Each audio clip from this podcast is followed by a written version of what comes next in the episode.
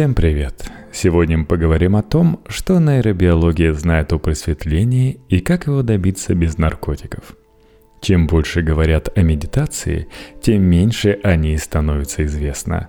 Дошло до того, что я рассматриваю как способ релаксации и снятия стресса, Редактор Knife Media и ведущая канала Настигла Настя Травкина разбирается, что на самом деле имел в виду Будда и насколько его утверждения согласуются с научными данными. Ричард Дэвидсон – нейробиолог, психиатр и психолог, написавший самую полную на сегодняшний день книгу о нейроисследованиях медитативных практик, согласился прокомментировать для ножа некоторые основополагающие положения буддизма с точки зрения наук о мозге.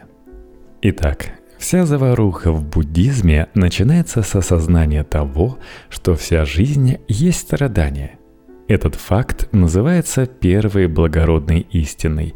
Это первый из четырех инсайтов Гуатамы, решившего хакнуть реальность. Если перевести эту истину на более понятный нам сегодня язык, то мы увидим, что громким словом «страдание» называется свойство нашего мозга постоянно реагировать на стимул окружающего мира – и хотя традиционно здесь использую слово «страдание», по смыслу больше подходит неудовлетворенность или дискомфорт. Такая смесь смутной тревожности, нехватки чего-то, стремление что-то заиметь, либо страх потерять то, что уже имеешь, или не достичь того, к чему стремишься. Будда, кажется, был прав – даже если бы мы удовлетворили все наши желания, мы все еще не показали бы никакого продолжительного увеличения уровня счастья или благополучия.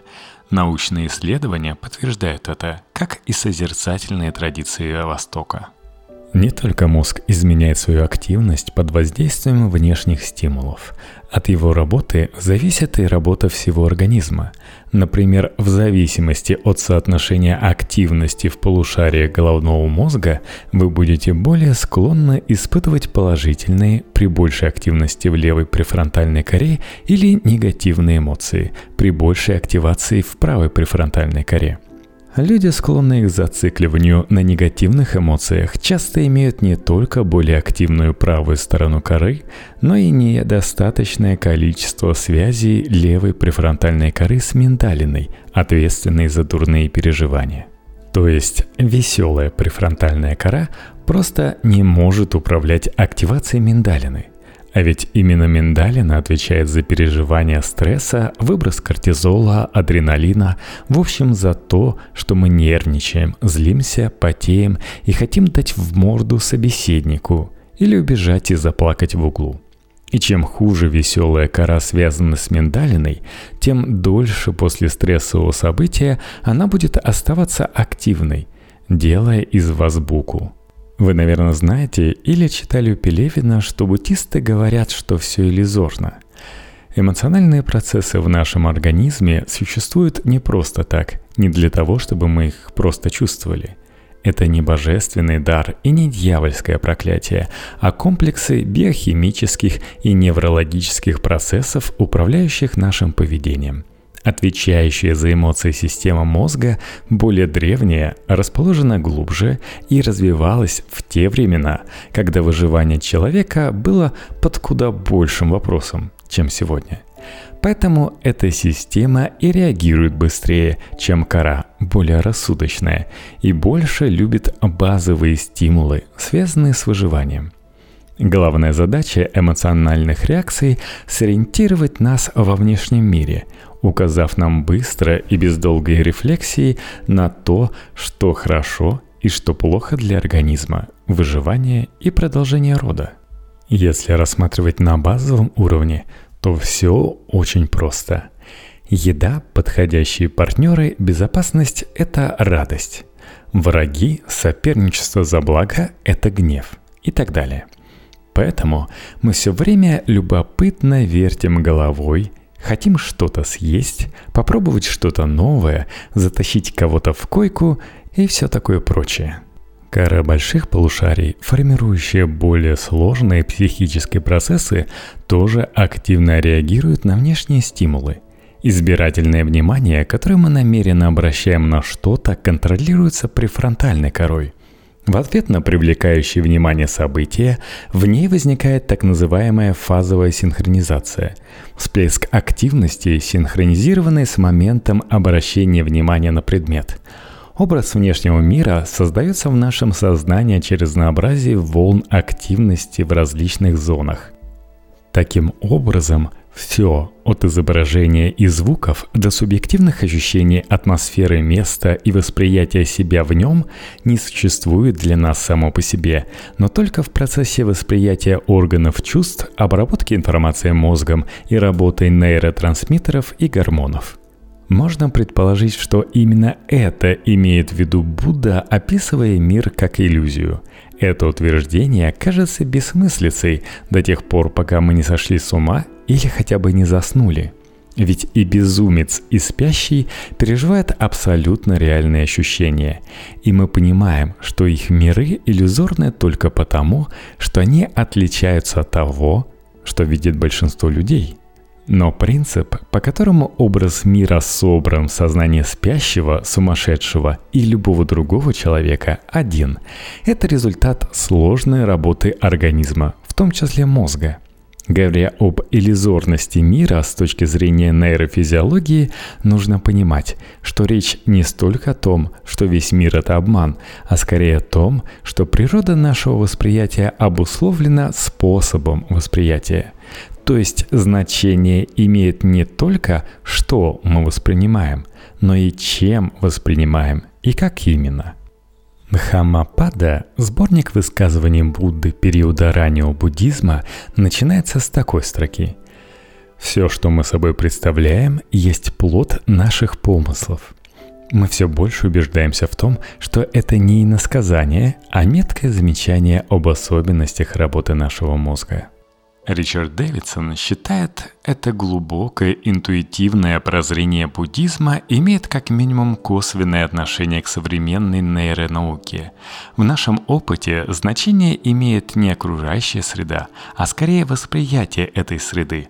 Целый спектр исследований показывает, что уровень субъективного стресса надежнее предсказывает разнообразные телесные стрессовые реакции, чем измерение объективного стресса. С этой точки зрения мысли и умственная активность определяют нашу реальность. Можно сказать, что данные современной нейронауки согласуются с буддийской концепцией пустоты и с тем, что объекты лишены своего действительного существования. Обуздавшие свой ум свободны от плена иллюзии. Просто и без всяких финтифлюшек сообщает нам Будда. Так просто, что даже не верится – но это-то вы точно должны знать, что буддисты верят, что причина страданий – ваше желание.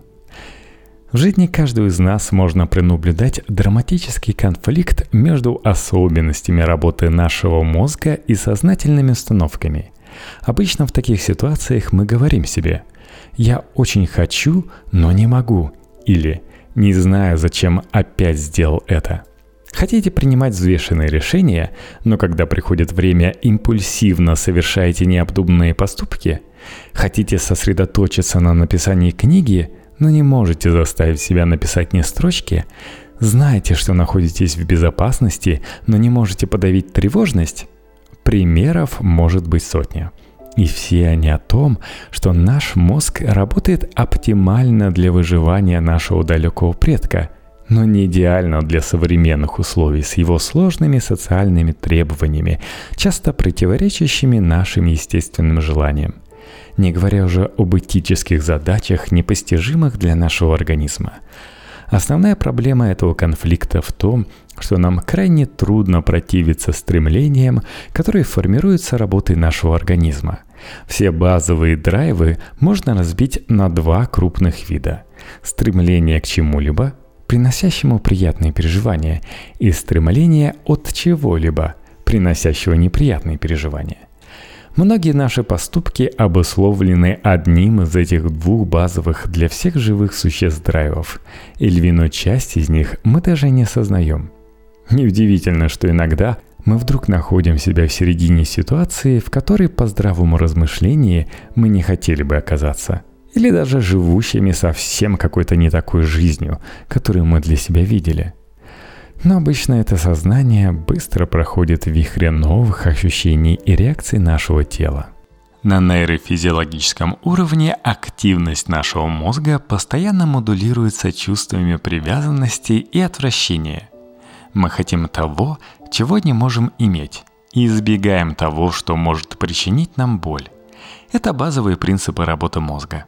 Нужна тренировка, чтобы развить способности изменять наши отношения с привязанностью и отторжением. Она может изменить мозг.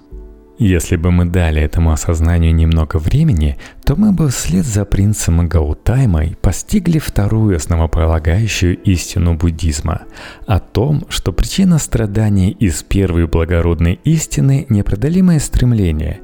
Именно эти драйвы лежат в основе большинства совершаемых нами поступков – Наша жизнь состоит из стремления к удовольствию и избегания боли на всех уровнях.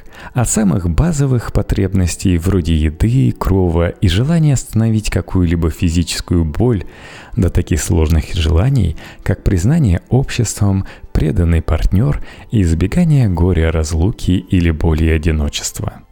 Третья благородная истина, до которой додумался Будда две с половиной тысячи лет назад, что можно прекратить этот постоянный дискомфорт, который все время вынуждает нас действовать, лишь бы перестать его ощущать. И сегодня мы можем согласиться с этим, указав на научные доказательства. Задачу освобождения от привязанности часто понимают как полное прекращение всяких желаний и стремлений. Или, более того, как отказ от семьи и вообще всего того, что можно определить отношениями привязанности, любви, дружбы, заботы. Это кажется не только невозможным. Сама задача очевидно противоречит нашим ценностям и всякому смыслу жизни. В чем прок превратиться в кусок бревна, который ничего не хочет и ни к чему не стремится? Но, конечно, такое понимание задачи освобождения неверно – мы не хотим избавиться от желаний, но при этом хотим быть свободными в своем принятии решения от них. Тем более они часто вызваны просто-напросто неоптимальной работой нашего мозга или его неприспособленностью к окружающим нас современным условиям. Освобождение возможно при двух условиях.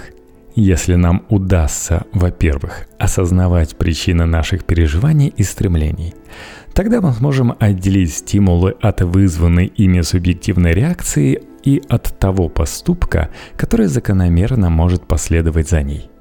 Например, мы можем отделить стресс, вызванный задачей проекта на работе, от раздражения на разбросанные по квартире вещи нашего выходного в этот день партнера – и от, казалось бы, закономерного скандала с обвинениями его во всех смертных грехах.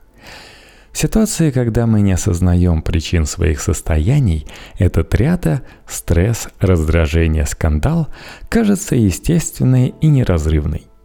Когда мы умеем отделять мух от котлет, мы можем работать с каждой из единиц триады отдельно. Принять ванну и расслабиться, чтобы снять стресс – Оставить вещи партнера на его совести, вспомнив, что он сегодня отдыхает – наладить коммуникацию, поделившись друг с другом переживаниями за день. В том числе рассказать о стрессе и раздражении и посмеяться над тем, как хорошо снимает теплая ванная желание кого-нибудь уничтожить. Во-вторых, нам нужно оптимизировать работу нашего мозга – приглушить чрезмерную активность, увеличить недостаточную, наладить связи между разными частями мозга. Удивительно, мы можем это сделать, проанализируя свои основные проблемы используя принцип нейропластичности. Свобода от привязанности не подразумевает лишение всех эмоций, как будто мы зомби – как раз наоборот. Величайшие из живущих мастеров буддизма, например, его святейшество Далай-Лама и Мингюру Ринпоче, оба живут очень богатой эмоциональной жизнью. Они переживают эмоции все время, и это видно. Но однако они не длятся неподобающе долго, потому что в них мало или вовсе нет привязанностей. Именно привязанность заставляет эмоции длиться, даже когда они уже бесполезны. И именно это их свойство оказывается ловушкой, а не сами переживания. В нейропсихологической литературе можно найти много неопределенных намеков на то, что пониженная привязанность связана с изменением характера соединений некоторых частей мозга, таких, при которых эмоции не могут больше взламывать ключевые структуры мозга. Но с притуплением эмоциональных центров это никак не связано. Буду как Далай-Лама, скажете вы. Есть у меня тут пару рецептиков – на сегодняшний момент доподлинно известно, что мозг пластичен. Он отзывается на новый опыт изменением своей структуры и способа работы. Всякое новое впечатление, новые усилия, освоение нового навыка или изменение привычных паттернов поведения – все это физически сказывается на том, что собой представляет наш мозг – Предположим, что теперь нам ясно, что все это время мы испытывали постоянный дискомфорт нашего неуправляемого ума. Они жили богатой духовной жизнью. И хотим разобраться и заставить мозг работать на нас. Первое, что может прийти в голову, это фармакология. Мы, наконец, умеем лечить душевные недуги с помощью психиатров. Наверное, можно оптимизировать работу мозга с помощью препаратов – Возможно, за фармакологией будущее, но сегодня все выглядит не так уж радужно. Подумайте только, что большинство психиатров, назначая препараты, даже не исследуют мозг, как исследуют врачи других специальностей, находящиеся в их компетенции органы. Редкие психиатры особо развитых стран отправляют людей на сканирование мозга. Мы все еще подбираем таблетки методом проб и ошибок не в силах точно сказать, что именно нарушено в мозге, который мы лечим. Иногда лекарства могут быть назначены неправильно и не принести пользы, а иногда даже принести ущерб. И это в тех случаях, когда психиатр лечит человека, который очевидно нездоров, а его симптомы могут прямо указывать на ту зону мозга, в которой произошел сбой. Что уж говорить о том, чтобы таким методом попытаться оптимизировать здоровый мозг. Но самая главная проблема медикаментов – временность. Их эффект есть, пока работает действующее вещество препарата. А потом – фьють, и нет никакого эффекта. То же самое с наркологическими экспериментами. Единственный эффект, который после любительского употребления может не испариться просто так, это нарушение в работе мозга.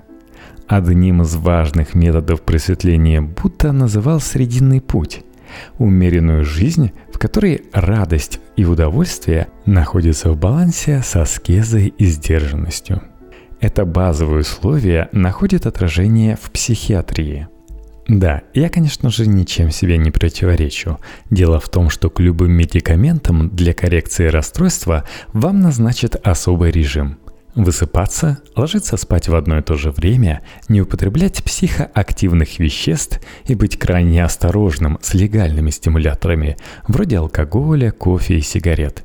Хорошо умеренно питаться и не голодать. Гулять на свежем воздухе, общаться со значимыми людьми – это и есть путь умеренности.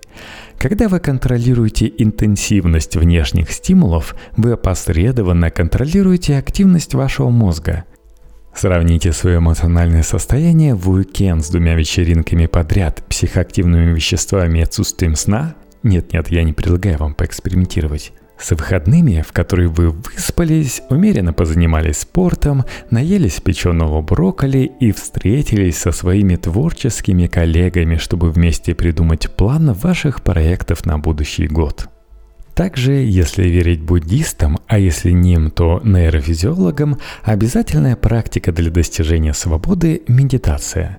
О способах медитации существует богатая литература. И эту тему не удастся раскрыть в рамках этой обзорной статьи. Техники школы медитации могут различаться – но конечная задача практики – помочь нам осознать, что все явления нашего ума Эмоции, мысли, образы, ощущения возникают в субъективном пространстве психики под влиянием внешних по отношению к ней процессов, будь то окружающий мир или процессы тела. Наблюдая за этим, мы учимся понимать, какой внешний стимул вызвал то или иное событие внутреннего мира, а затем не реагировать на это изменение автоматически, а пронаблюдать, как оно пропадает само по себе и без нашей помощи. Организм всегда стремится к гомеостазу. Именно это умение приносит нам свободу выбирать, к чему стремиться и как поступать. В Дхаммападе сказано «бдительность – путь свободы». И вообще, на всякий лад повторяется идея необходимости выслеживать, сторожить и стеречь свой ум, чтобы в него и муха не залетела без вашего ведома.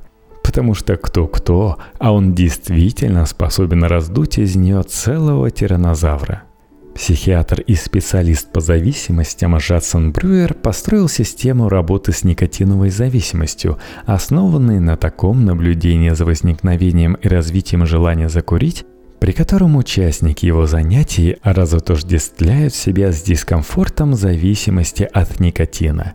Его метод показал вдвое большую эффективность, чем программа американских пульмонологов, предполагающая расслабление и отвлечение от мыслей о курении – во многом это связано как раз с тем, что Брюер не прилагает бежать от этих ощущений, пока, в конце концов, они вас не захватят.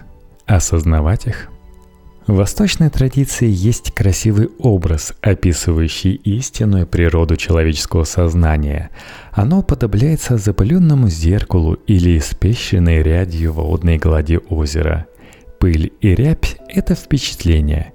Пыль можно стереть, ветер может утихнуть, и тогда станет видно, что истинная природа сознания – гладкая, спокойная поверхность, точно отражающая мир – этот образ тоже имеет нейрофизиологическую трактовку. Мы можем подумать о пыли и волнах как об эмоциях, которые разрывают, окрашивают и искажают наше восприятие и мысли. Научные данные показывают, что при ощущении угрозы у большинства людей активируется миндалина, которая в свою очередь модулирует или искажает на ранних стадиях обработку сенсорной информации в коре головного мозга – вот так и происходит процесс превращения эмоций в рябь и пыль, замутняющих наш разум. Да, Пока что медитация изучена плохо, хотя к ней и обратился в последнее время интерес ученого сообщества. Основная проблема исследований до последнего времени была в том, что сами ученые совершенно не разбирались в видах, техниках и задачах медитации, не учитывали профессионализм практикующих и сколько лет жизни они потратили на нее – 5 или 45. Дэниел Голман и Ричард Дэвидсон собрали в своей книге «Измененные черты характера» весь корпус исследований по медитации, разоблачив многие как некорректные и рассказав о редких убедительных экспериментах, в том числе собственные исследования мозга опытных монахов. Самые интересные исследования показывают, что во время медитации опытного практикующего, например, Мингюру Ринпоче насчитывали 62 тысячи часов за жизнь, на ЭЭГ-графике вспыхивает высокая активность. Функциональная МРТ демонстрирует возрастание активности некоторых зон мозга до 800%, а на сканерах МРТ с высоким разрешением видно, что мозг 40-летнего монаха соответствует по объему серого вещества 33 годам. Однако удивительно не то, что во время процесса медитации активность мозга меняется, а то, что опытные медитирующие показывают резко отличающуюся активность гамма-волн мозга от контрольных групп немедитирующих людей и вне состояния медитации. Существует четыре основных типа ЭЭГ-волн.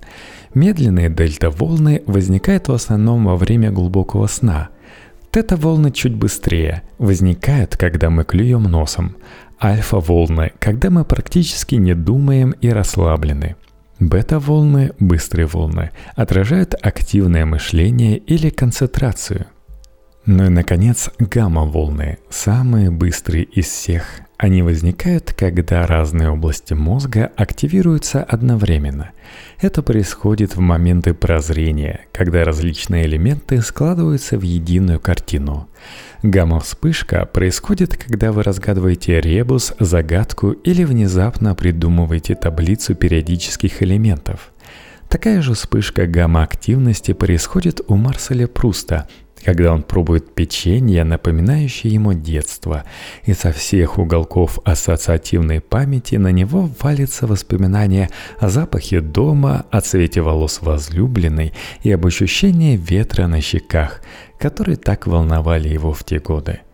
Амплитуда гамма-волн в мозгу югинов оказалась в 25 раз выше даже спокойном состоянии по сравнению с обычными людьми.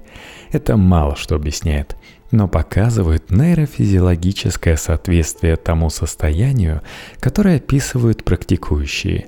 Открытое осознавание всех явлений внешнего и внутреннего мира одновременно, без привязанности и отторжения, безусильное, расслабленное и бдительное одновременно. А после обнаружилось, что это состояние мозга можно было пронаблюдать даже во время сна практикующих – Хотя вообще-то присутствие гамма-осцилляции во время глубокого сна с точки зрения обычного мозга – дело невиданное. Кроме того, опытные медитирующие продемонстрировали беспрецедентное умение переключать активность своего мозга по команде экспериментаторов и показали различия в активности и связях в дефолтной системе, ответственной за нашу зацикленность на мыслях о самих себе. То, что эффекты медитации сохраняются в состоянии покоя, повседневной активности и даже сна, свидетельствует о том, что она способна по-настоящему трансформировать человеческий мозг. Именно это свойство исследователи из команды Дэвидсона и назвали измененными чертами – После накопления определенного количества часов практики, ее эффекты остаются с нами навсегда, изменяя наш мозг, личность и образ жизни. Можно только вообразить себе, каково это жить в постоянном состоянии инсайта и связанности всех элементов мира между собой, не проговаривая про себя кучу ненужных беспокойств о самом себе. А можно просто попробовать медитировать.